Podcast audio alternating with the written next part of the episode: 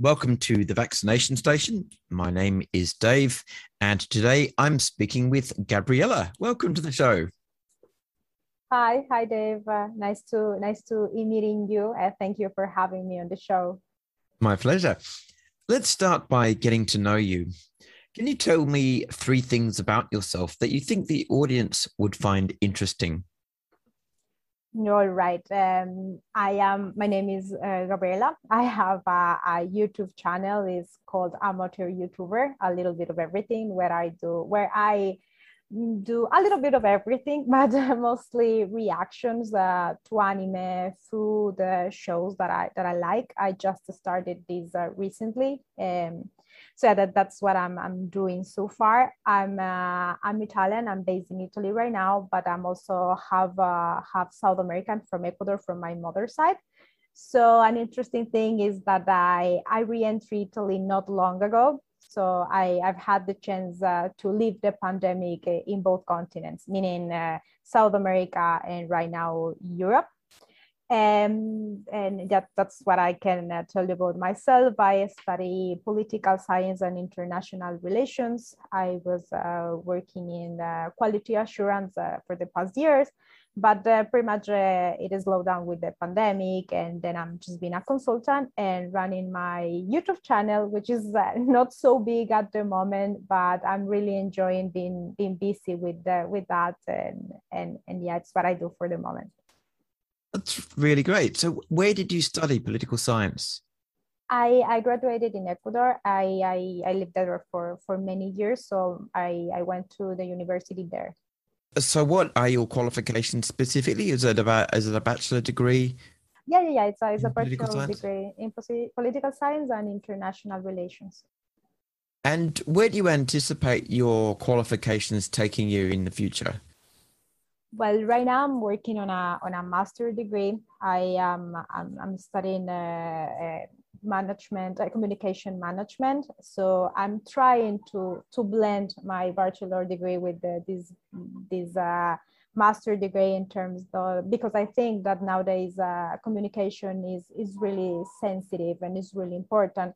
Mostly we are speaking about geopolitics diplomacy. So i would like uh, to to be able to communicate these uh, sensitive sensitive uh, subjects uh, in a in a really proper way because I consider it's important. So that's that's the reason why I'm uh, trying to develop my my career in this in this area. That's that's really interesting. Um, so you mentioned that you are you're working as a consultant at the moment. What does that involve?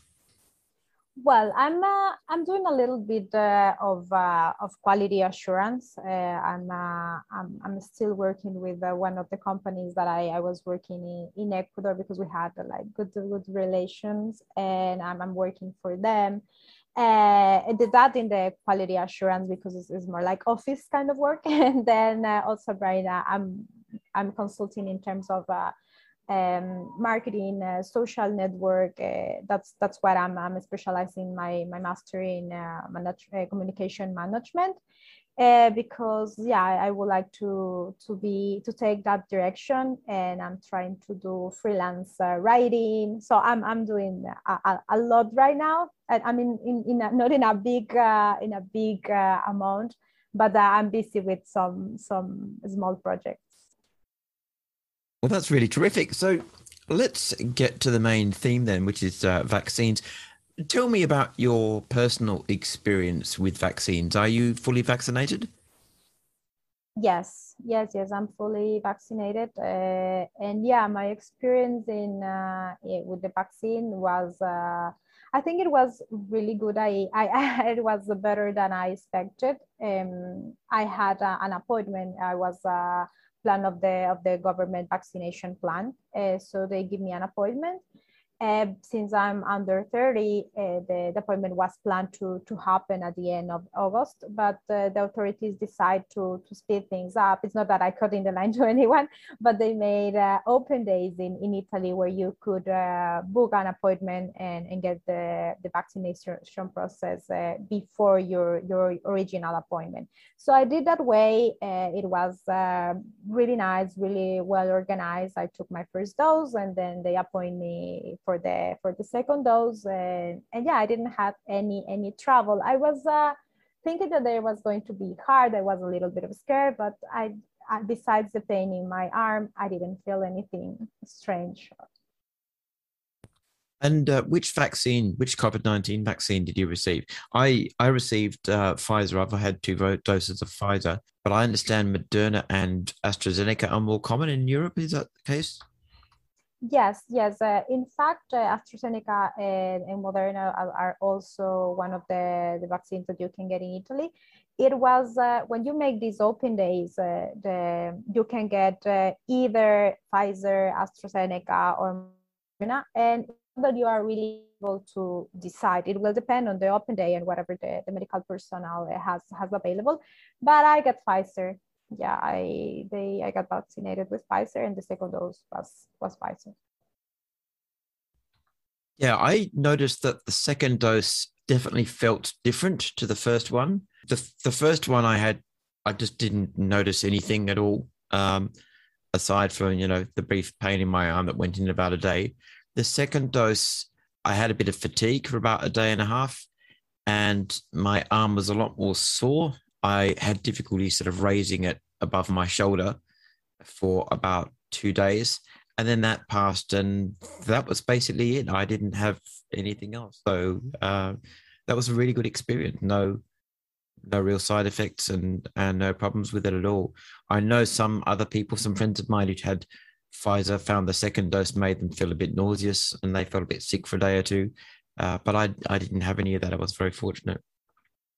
Yeah, yeah, I, I feel the same way. I, I didn't have any any side effect that really that was really uh, annoying or difficult for me to overcome. Just the the pain that I think is normal in, in the arm. Uh, it was stronger with the first dose. Then with the second dose, I was just a little bit sleepy, and uh, and after a, a, a good nap, I was uh, completely fine. Where does your family stand on on the issue of vaccines? Are they pro-vax like you?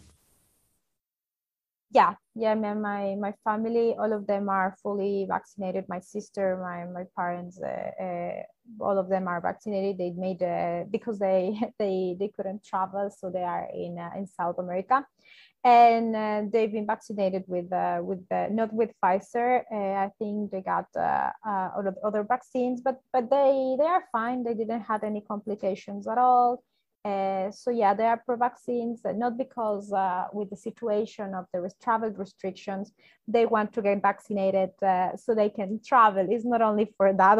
I mean, that is a reason but they they actually my my, my dad the, he's always uh, been considering that the vaccine is uh, comes with a high effort of professional medical teams and doctors and scientists that uh, really are trying to see a way out for for this uh, covid-19 pandemic. So getting vaccinated is uh, is one step for doing that. So they, yeah they are pro vaccine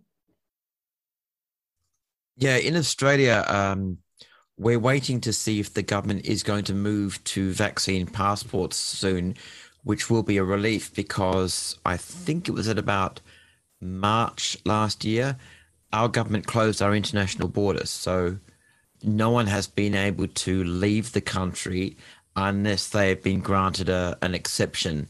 And exceptions are pretty hard to get. It has to be very compelling, say, reason for business or, or politics, maybe you're a politician and you have some kind of, you know, um, need to go overseas for something. And occasionally there's been exceptions granted on compassionate grounds, but certainly no holidays or or anything. Um, I was scheduled to speak in Tennessee this year uh, at a Christian conference, and I had to withdraw from that because the um, the government still hasn't opened our border yet. So we are waiting to see whether we'll move to vaccine passports and that will actually allow some of us to, to get out. So, yeah, we're all going a bit stir crazy here. The government has opened up a travel bubble with New Zealand because they they're managing the pandemic very well, and of course they're um, one of our closest neighbours. So we can go to New Zealand back and forth between New Zealand if if we want to, but for the rest of us, a lot of people like myself who have friends and, and relatives in the UK and, and Europe and, and America. That's really where we want to go, but we we can't at the moment. So yeah, we've had you know lockdowns in various parts of the country um, of varying severity, severe levels of severity. South Australia at the moment we're on a level four footing, um, so things are reasonably strict here. Uh, but overall, I think we've been managing the pandemic very well. We've still had fewer than 1,000 deaths in a population of 26 million. So I think we've been we've been doing well. Our vaccine rollout has been very slow. I think we've only got about 20% of the country um, covered with their first dose, but we we will get there and it will accelerate, thankfully. Also, we have a very high uh, vaccination rate in Australia. Our average vaccination rate across the country is uh, maybe around the 95% mark for for for scheduled childhood vaccines. So the anti-vax movement here is very very small very vocal but very small and very weak.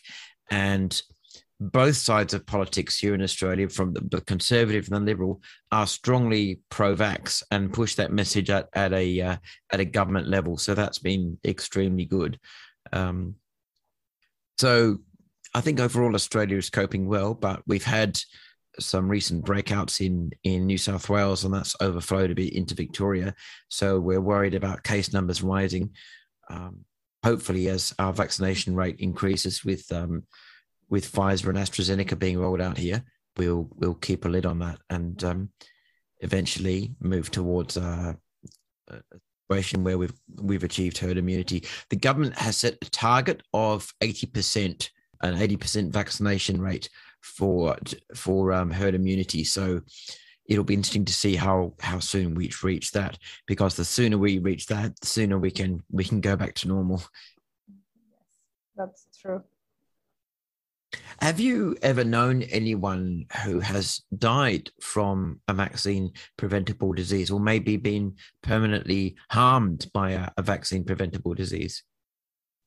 I mean, I did. I, I I haven't known anyone like personal, you know, in a personal level, someone close uh, close to me, or or, or, or that I, that I was able to, to to know them exactly but uh, you know i've uh, been in south america. There are a lot of uh, diseases and all over the world but in south america uh, there are diseases from mosquitoes that uh, they need to have a, a, vaccination plan where where annual uh, vaccination plan in order to prevent that and for example in, in countries like ecuador colombia peru you can you can have high rates of, of, of kids of children that will die for from chickenpox if they are not uh, fully vaccinated. Also, the rates in even in Europe uh, now in Italy for HPV, for example, is uh, women that suffer from uh, cervical cancer that, that are also diseases, final stages of diseases that could be prevented with uh, with a proper vaccination plan. Uh, diphtheria, polio, polio was uh, polio in, in, in Europe also was uh, in the in the 80s it was a, a really great issue. So without the vaccination plan, I mean, a lot of people could uh, could die in uh, in a in a in a really higher level. Yeah, I, I have a an Italian friend in Western Australia who's um, a generation or two older than me, and he caught polio as as a child, and he was permanently disabled by it. He he can walk, but he needs crutches to walk because his his legs were damaged, and to me, just talking with Mario um, and you know, hearing his experiences, it's it's like a window into another world because polio is just not something we have to worry about now today in in yeah. in the modern world. It's it's been you know, pretty much eradicated from most Western nations. Um, but it makes me realize why it was such a feared disease, say back in the say uh, 20s, 30s, and, and 40s before a vaccine was introduced, especially with young children, because once you'd caught it at a, at a young age, it would impact your life permanently. There was there was there wasn't a thing that you could get over or recover from or or find a a way to to cure. There was once you had it and and it damaged you, that was it. There was there was nothing you could do, and your life was changed forever. So to talk to someone like Mario, um, it's a very sobering experience because it makes me realize just how incredibly privileged we are today. It's one of the reasons why the anti vax community really frustrates and, and angers me because the only reason are um, able to sort of convince people that we don't need vaccines is because vaccines have eliminated so many of the diseases that everyone sort of used to take for granted. And now everyone takes for, for granted that we don't have those diseases. And they've come to think that maybe vaccines weren't necessary after all, which is a sort of a bitter irony that vaccines have become a victim of their own success. But it's the older generations who know and experience these diseases who will be able to say, no, vaccines got us to where we are today. You have no idea what it was like in previous generations when, for us, we took for granted that we would catch these diseases, we would suffer life altering harm from these diseases. And the fact that you can take for granted that you won't catch these diseases is all due to vaccination. So, anti vaxxers are benefiting from the herd immunity provided by vaccines, whilst at the same time arguing that they don't need the vaccines in the first place. It's a it's a bitter irony. Yeah, yeah, yeah. I, I do understand what uh, what what you are saying, and it's something that really, for me, it's uh, difficult to understand uh, the position for for the current uh, for the yeah the new generations. Uh, once upon a time, uh, you will die, or you there was no way back and having the opportunity to have a medical treatment, a vaccine, uh, or even medicine uh, the, people were really grateful for that, for having this opportunity. It was a life saving saving situation, as I said. But right now, I believe that people either la, uh, lost uh, the the faith or the or the confidence in in medicine, or just uh, lacks fear to the diseases are the and the threats. It's like we we live in a world where daily we can see people that is not afraid about risk, potential risks and, and hazards that are there, are tangible. You can see them, but the thing is that we are not scared anymore. Yeah, it's a bit like saying, uh, you know, we we don't get cholera anymore. We don't have big cholera outbreaks anymore, so we don't need a sewage system. Well, a sewage system is one of the main reasons we don't have cholera anymore. You know, it was um, it was in the um, the, the late 19th century in, in London, where the connection was made between drinking water and the transmission of cholera. And uh, uh, a local cholera outbreak in London was traced to a public water pump that everyone was using. And once that was identified as as the source, it was able to be isolated, and the out the outbreak was stopped in its tracks. And then um, around that time, London did a massive upgrade of its infrastructure and introduced a sewage system, which inc- just it was a, an incredible breakthrough and cleaned up the streets and boosted public health phenomenally. And all of a sudden, cholera just started dying out all over the place. It just wasn't there anymore because the the transmission um, access wasn't there. The vectors weren't there. So it's a bit like saying we don't need sewage systems anymore because we don't have cholera. Well, it's putting the cart before the horse. The reason we don't have cholera is because of the sewage system. So yes, exactly. Yeah, pe- people sort of forget that you know back in those days, dying of, of typhoid or, or cholera was uh, pretty much an, an everyday occurrence for a lot of a lot of generations. Yeah. So, yes. Uh, uh, do you feel that attitudes towards vaccines have changed over the past few generations? Yes, yes, of course. Uh, as as I said uh, before, I believe that uh, these generations, new generations, they they are not afraid to to the potential risk to diseases anymore, to the exposure to a virus, to to something that can hurt you or harm you somehow. So is this lack of fear the the one that uh, that, in my opinion, the one that uh, makes you feel like you you have your own superpowers and you can you can overcome uh, any kind of disease and you don't need science anymore and we don't need medical teams anymore and we don't need medicine anymore because we are absolutely fine. And that's something being uh, that has been growing uh, day by day with new generations. If i go to the past and tell my grandmother about uh, about uh, not being vaccinated, uh, tell her that about uh, that polio was not real, that cholera was not real, or go to my parents and tell them that uh, the the cousin that almost died with chickenpox was not real. It was it wasn't necessary to have a vaccination plan for for that disease.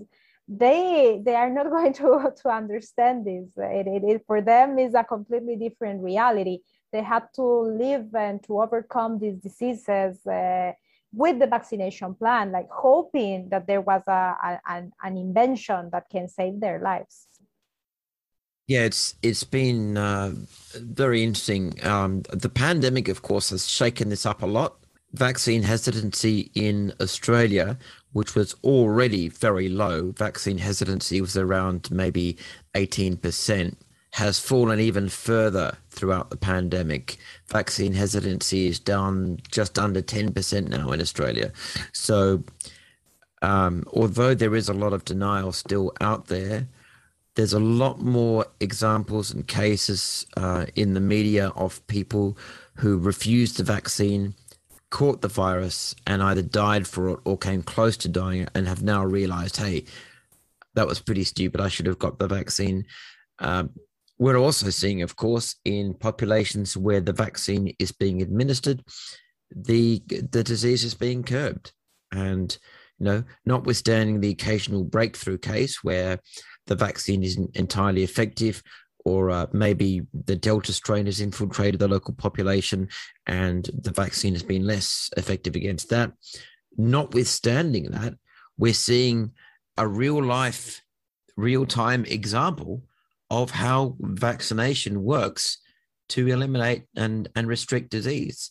And it's getting increasingly difficult, I think, now for anti vaxxers to argue against that. Yeah, yeah, I, I think that uh, I think the same. And it's also something that we, that we need to clarify is that uh, we are never saying, and, and, nobody has ever said that uh, getting the vaccination is going to to make you 100% immune. It's that they are giving you the chances or continue living like not to die from the virus not to die from from the disease.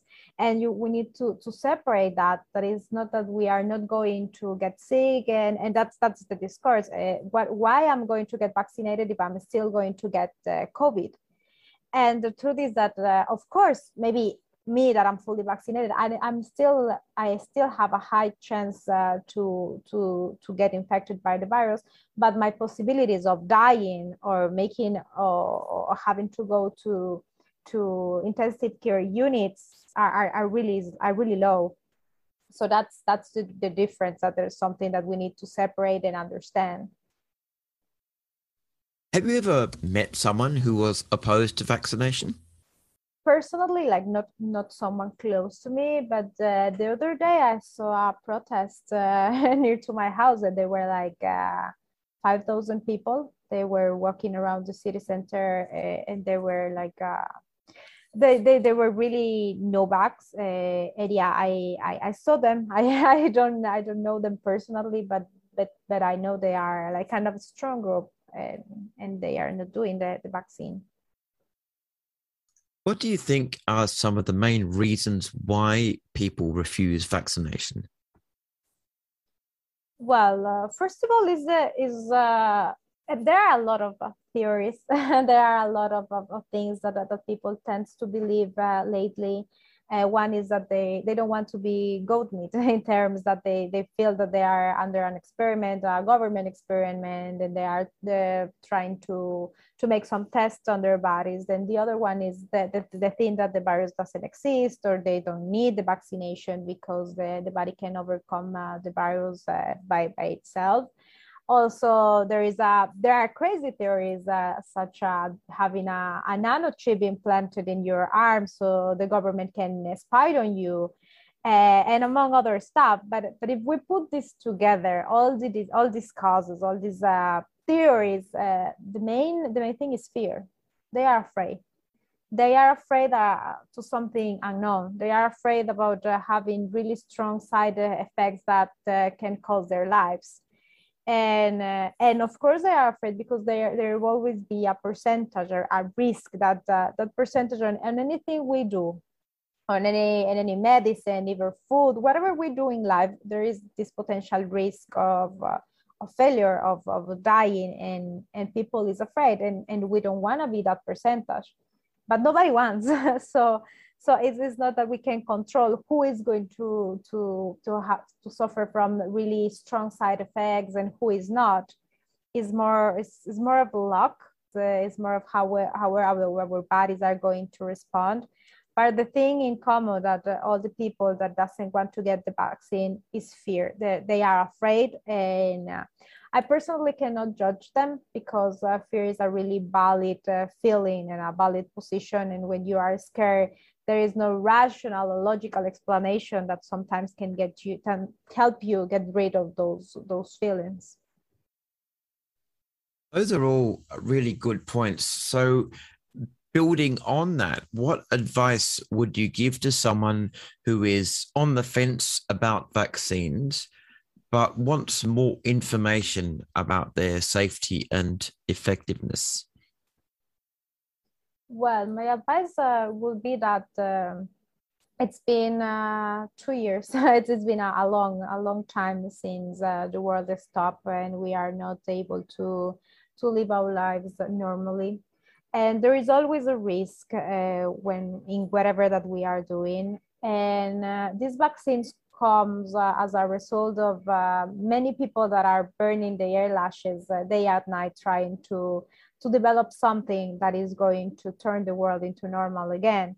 So the, I, I understand that we are in a in, in the DAF, but uh, being vaccinated vaccinated is is a step uh, a, a, one step uh, closer to to restoring the world as as it as it was before to being able to do things uh, freely more freely we need to be responsible of course we need to be responsible because uh, vaccine doesn't mean a 100% coverage. It's, it's, just helped you to to prevent uh, deaths and to prevent uh, horrible scenarios as a consequence of the of the of the diseases.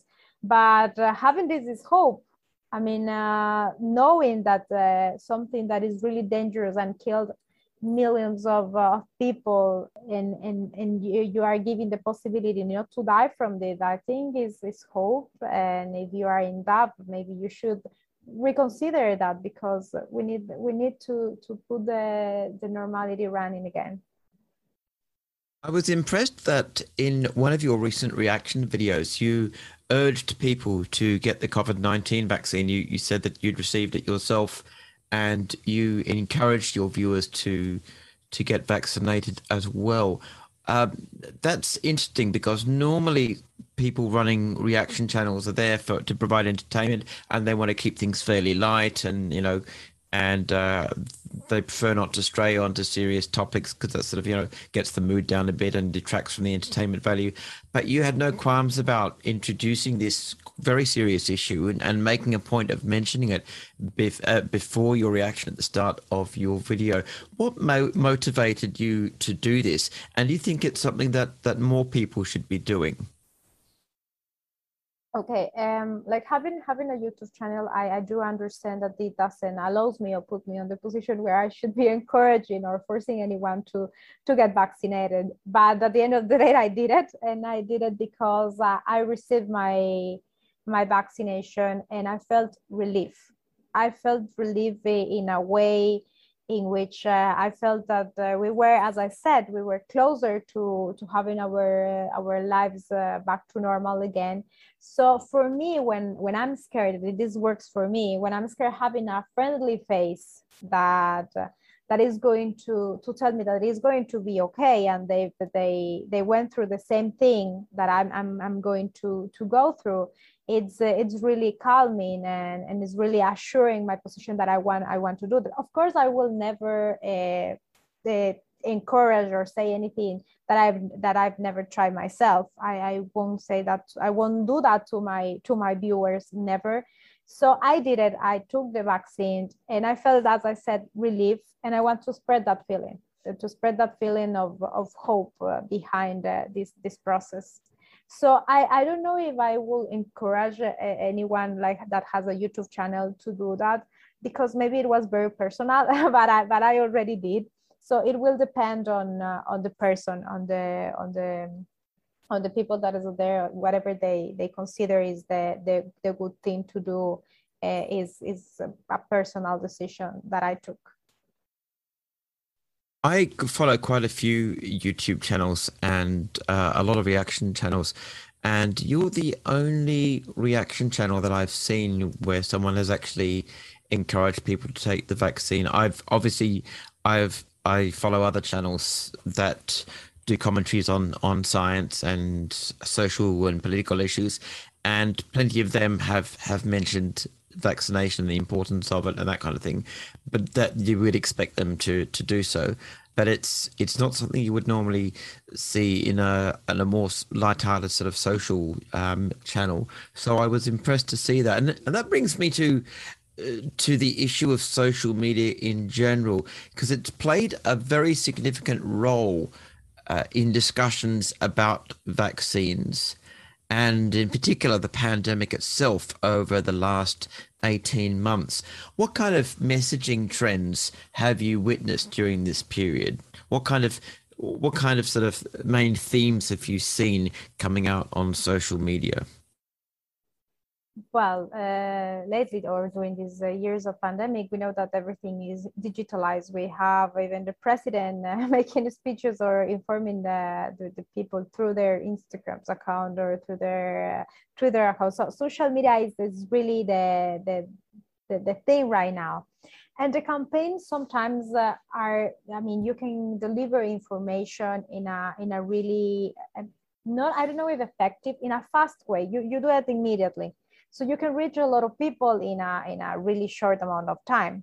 But I don't know if that's uh, that's the good to that that's the way to go. I am really unsure of that because uh, social media can lead to really misinterpretation and miscommunication and misunderstanding and uh, and in social media we don't have uh, sometimes of objectivity it's uh it's something that comes as a, as, as a result of a personal experience or something that we heard in another from another person or from another social media account or, or, or however.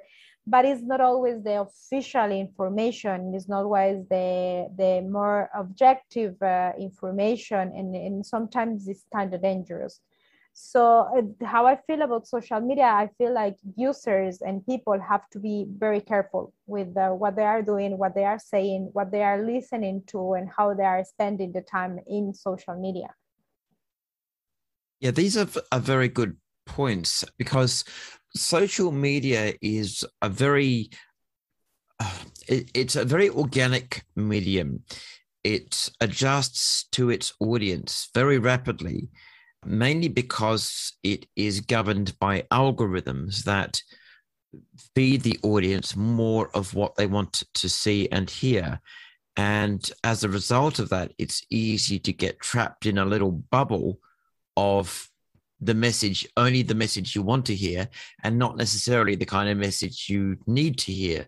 So if you get trapped in a bubble where the the algorithm is consistently referring you to bad information or exposing you to misinformation about vaccines or, or the virus or or any other significant issue and you start to see more and more of that you you will begin to feel that that is actually a prevailing view if not the prevailing view and that these ideas have more credibility than they really do when in fact you're just witnessing a tiny, tiny little percentage of the broader social media signal out there.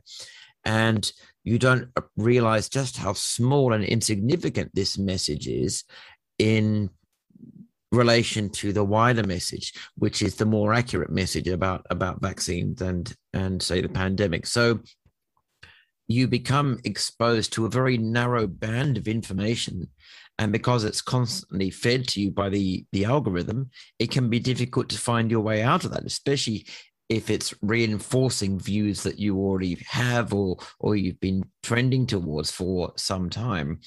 So social media tells you what you want to hear and it's geared to do that again and again and again it's not always very good at introducing you to new ideas that could potentially break the cycle. And that is a, a trap, I think, that social media platforms are still working on and have yet to properly address because their entire um, monetization system works on getting views, on getting clicks.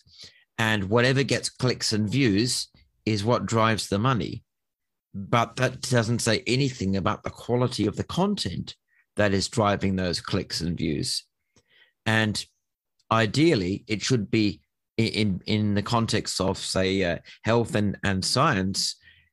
It should be good, solid, reliable content that gets clicks and views and bad content that's either filtered out or uh, demonetized and, and that kind of thing so that its exposure and its reach is negligible. But unfortunately, we still haven't seen that. Some social media platforms are starting, starting to take some serious action, but still there are big channels and, and big Facebook pages and, and big social media platforms like Twitter that still have a ton of misinformation on them.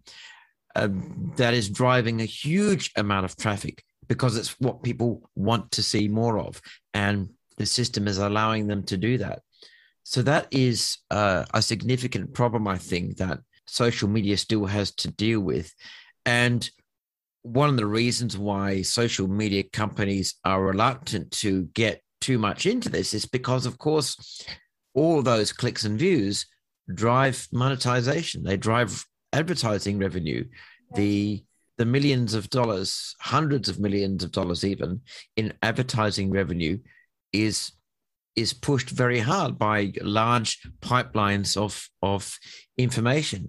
And the quality of, the, of that information is irrelevant. As long as it's getting clicks and views it will drive the monetization. And that's where the social media platforms have to make a serious decision to lose some revenue in the interests of the public good and that's a difficult one for them to come to grips with, I think, unfortunately. So, do you believe that people with a significant audience on social media have a responsibility to speak on issues of public health during a public health crisis like this one? Yes, yes, yes, I do. I, I do believe that not only like uh, influence people in social media, everyone, but of course that we are talking about uh, uh, people with a lot of, uh, of viewers that has a direct contact with uh, with the public. Yes, I think that uh, they should be responsible of what they are sharing in social media and also the, the their, the, their position. I, I feel I feel like they have to deliver uh, accurate uh, information and confirmed information uh, with the, they have to everything has to be uh, true at least uh, at least not false but uh, but the veracity on their content is is really important. I do feel bad for for the people that is that has a really really public position because sometimes they are una- unable to to express their their own perspective of their own position because what, whatever they do either they support or they don't support they are going to get attacked. So they are also in a position where their personal beliefs are sometimes uh, or either they should keep it private or they should uh, do what the majority wants to wants to hear. With the, what that puts uh, a lot of uh, influence uh, people in in a really hard position. But the but the, the truth is that we are we, we can choose uh, or people with influence people can choose either to speak or not to speak. But if we speak then we should be responsible for what we are saying. And we have to be prepared for whatever is going to come. And and this responsibility means that maybe our position is not going to be what whatever uh, what other people is going to to think but there are a lot of people that are going to hear us. So so at least be precise and objective and not lie to people with something that we we have not done ourselves. I think that's a a very well expressed and and well rounded view. You've you've you've touched on points of responsibility, but also the way some people are maybe not restricted, but uh, compromised or, or feel vulnerable as a result of of their position or their profile. And it may not be as easy for them to speak out as as we think. There may be other constraints on them. But yes, I certainly agree with you that anyone with a significant social media following does have responsibilities to speak out and ensure that the accuracy, uh, the, the the information they're disseminating is is accurate and and helpful, rather than simply uh, you know regurgitating the chain email that they got from their aunt or or the the viral Twitter post that they happened to see the other day, or or the random Facebook post that they thought looked really interesting and they shared without thinking much about it. I, and of course, what I say is significant. I don't mean that you know small channels with you know under a hundred thousand. Um, I I mean big channels on YouTube with hundred thousand plus or large Facebook pages or people on Twitter or Instagram where with a significant following, and particularly yes. people who are public figures who that who people listen to regardless of their qualifications in a particular field. There are plenty of social media figures that people will listen to just because they are social media figures and not because they have any relevant qualifications in the subject that they're discussing or, or the, the, the field they're they're um they're making points about whether it's it's vaccination or some other aspect of of public health. And i really do think that is important because social media has a very powerful effect on shaping public opinion today. And it's one of the first things that people turn to every day for now for their news for their for their um, updates on current social and political issues and and to find out the latest trends and and uh, opinions on uh, on the latest big topic issues. So I definitely feel that the responsibility is there, and and some sort of um, some sort of more serious punitive measures need to be taken when those platforms are abused in ways that are not conducive to the public good. Yes, yes, yes, I do agree with you. Like, uh, I mean, if uh, if you are in a small channel or you are just uh, an individual, I mean, you still have to be responsible of, of what you are doing or saying but uh, massive concurrence of people uh, like having a, a, really a really big voice comes with a really big responsibility. And and yeah it's, it's not it's not a joke that that people can arrive uh, to to a lot of of heads or to a lot of of, of, of persons. It's uh, what you are saying what they are saying everything has a consequence. So so it's important to have to be clear that uh, yeah these big channels or these uh, public figures they should be really really careful and uh, and accountable for for they uh, for, for their social media or whatever they are doing on a regular basis. So how was the pandemic being handled in italy? What kind of measures apart from vaccination what kind of measures have been used over the past uh, 18 months well, uh, lockdown, the, the lockdown was uh, one of the, the, the, main things that, that, that happened in here, not, not having a curfew.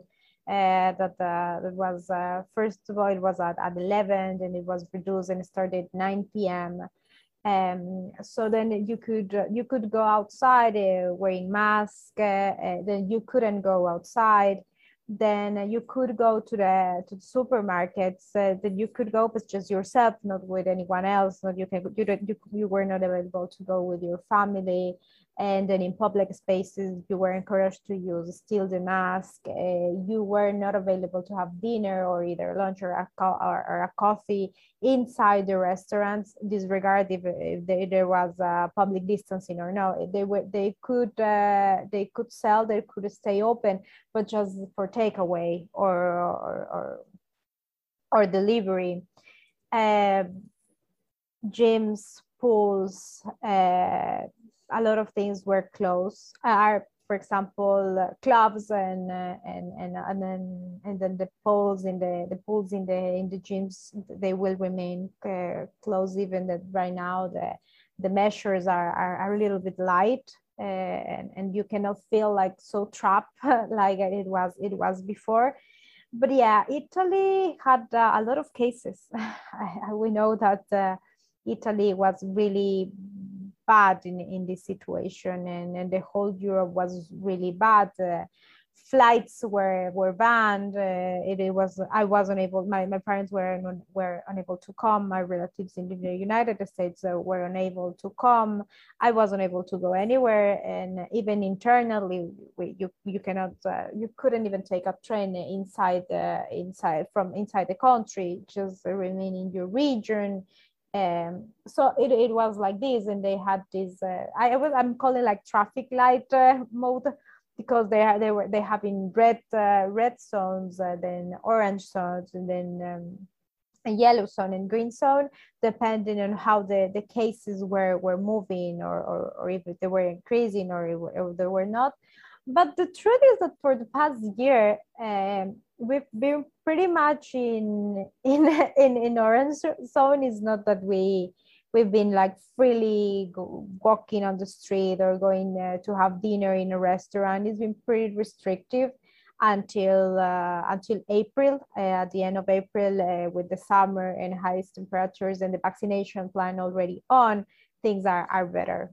But yeah it's it's it's the story of, of Italy uh, that I could live so far I understand Italy, like a few European countries, has a, an aging population. So you, I noticed that there were a lot of deaths early on in the older generations, and uh, as with other countries like um, like the UK, there were lots of concerns about nursing homes and levels of restrictions in nursing homes and whether or not they'd been introduced fast enough because uh, um, a lot of older people um, did actually die as a result of, of contracting the disease. Has has any any sort of significant policy change been made around nursing homes? I, I, know some some some changes have been made here in Australia to uh, to tighten up regulations. I'm pretty sure the UK did the same thing.